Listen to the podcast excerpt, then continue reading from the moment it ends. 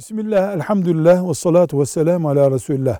Kurban bayramında veya başka zamanlarda et yemek için, adak için bir sebeple kesilen hayvanı kıbleye çevirmekten söz ediliyor. Hayvanın helal olarak yenmesini etkileyecek bir emir midir bu? Yani farz mıdır? Cevap, hayvanın kıbleye doğru çevrilerek kesilmesi müstehaptır. Büyük hayvanda zor oluyorsa çevrilmesi şart değildir.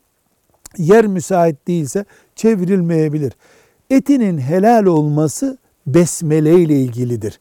Bismillah dendikten sonra diğer şartlarda böyle bir ağırlık yoktur. Müstehaptır. Bunun için hayvana eziyet etmeye bile değmez. Velhamdülillahi Rabbil Alemin.